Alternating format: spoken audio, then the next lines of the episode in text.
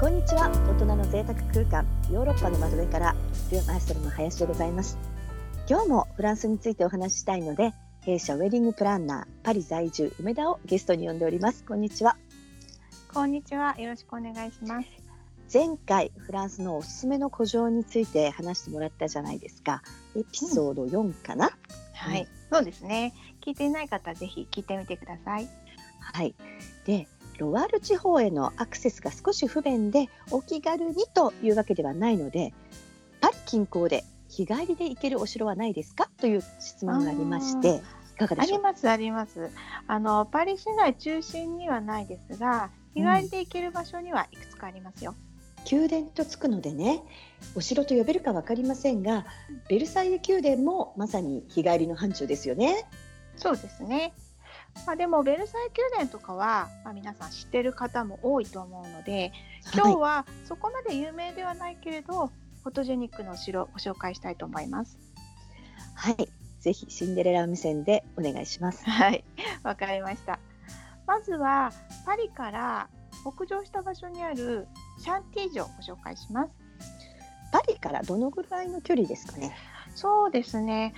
車で行かれる場合約1時間で、うん、電車で帰る場合はパリの北駅から電車で約20分。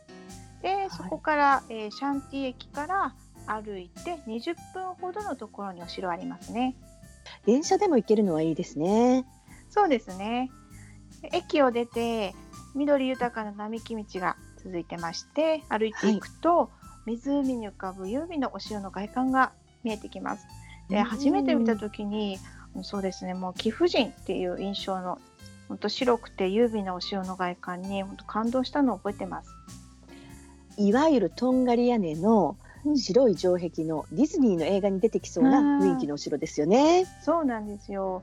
そういう意味でも上司ですね。うん、で、シャトー内には代々の上司の絵画や美術品のコレクションが飾られていて、あとあの美しい庭園はベルサイユ宮殿の庭園を手掛けたルノートによるものなんですね。パリから1時間程度でこれだけの自然に囲まれているんですね。そうなんですよ。あとそれから生きた馬の博物館も有名でして、うん、でショーのためにえ馬が30頭ほど実際に飼われているんですね。でそこに隣接するようにシャンティ競馬場、まあ、ご存知の方もちょっといらっしゃるかと思うんですが、はい、えー、競馬場がありまして、2016年、それから2017年の凱旋門賞はここシャンティ競馬場で行われたんですよ。ヨーロッパの競馬場ってすごいエレガントですよね。うん、なんか日本のイメージとは全然違いますもんね。そうですね。うん、あとは馬って言ったらちょっと無理やり感はあるんですけれども馬車じゃないですか？はい、あはいそうですね。お城の敷地で馬車などにも乗れます？はい、あの事前に手配すればあの乗れます可能ですよ。うん、でもちろん許可などは必要なので、うんうん、普通の観光ではちょっと難しいんですが、はい、ウェディングでしたら可能ですよ。お城にウェディングお城に馬車もう乙女の永遠の憧れのアイテムですね。そうですねうんウェディングが可能それって貴族とかでない一般人でも日本人にも可能なんですよね。もちろんです。あの敷地内にはメゾン・ド・シルビーという中世の館がありましてなんとそこで結婚式を挙げることができるんです。うん、で挙式後はシャンティ城の庭園で写真撮影もできますよ。素敵。メゾン・ド・シルビーは貸し切りになるんですか？はいもちろんです。シャンティ城の城内まあ中ですね。もう撮影はできるんでしょうか？うん、シャンティの中で撮影できないことはないようなんですが、はい、まあ、破格の撮影費や、えー、セキュリティなど手続きなど、えー、実際プライベートでの撮影はちょっとかなりハードルが高いかなと思います。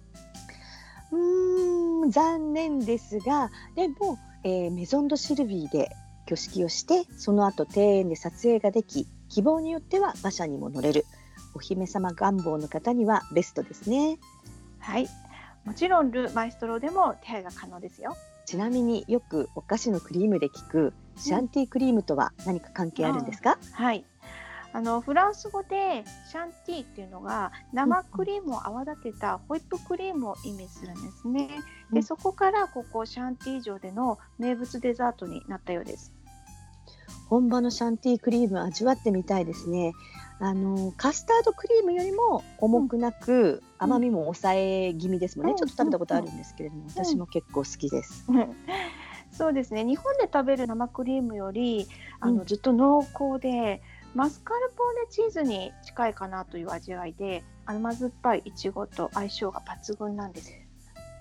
確かにマスカルポーネチーズに近いですね。はい。うんで庭園を散策して疲れたら敷地内のレストランで名物のいちごのホイップクリーム添えをデザートにというのおすすめですよ。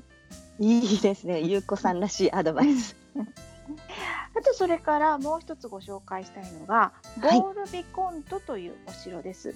はい、こちらはですね、パリからちょっと南の方に南下するイメージですね。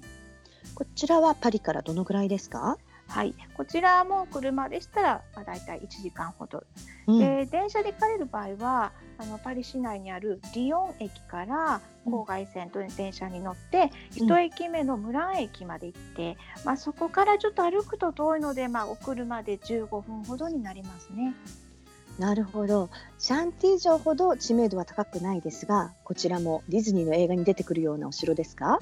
はい贅を尽くした豪華絢爛なお城なんですね。で実はルイ14世がこのボールビコント城のあまりの豪華さに嫉妬してこのお城の建築に携わったスタッフにより豪華な宮殿を作るように命令してできたのがベルサイユ宮殿になります。へえ、ルイ14世ってあの太陽王って言われた人ですよね？そうですね。